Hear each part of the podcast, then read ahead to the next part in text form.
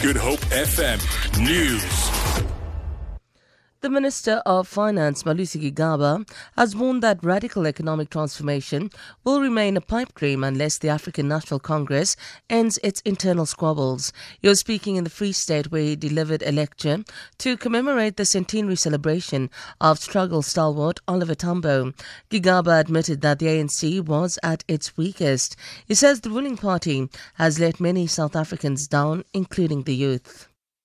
During this the year of Oliver Tambo, even as he had taught us so much about unity and the urgency of united action, we have not properly handled ourselves well or managed better the internal debates and differences.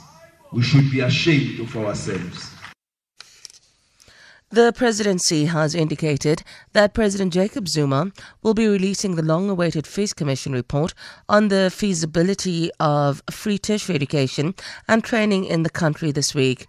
It follows renewed protests on university campuses last week to demand that the report be released as a matter of urgency. The commission, headed by Judge Arthur Heher, submitted the final report to the president in August. The presidency says Zuma is now finalizing the processing of the report and consulting with relevant ministers to ensure that government is ready to implement the president's decision as soon as he releases the report. Zuma spokesperson Bongani Ngqulunga says the consultations are at an advanced stage and are expected to be finalized during the course of this week. The Water Institute of Southern Africa says the current drought crisis in the Western Cape is placing existing water structures under extreme pressure.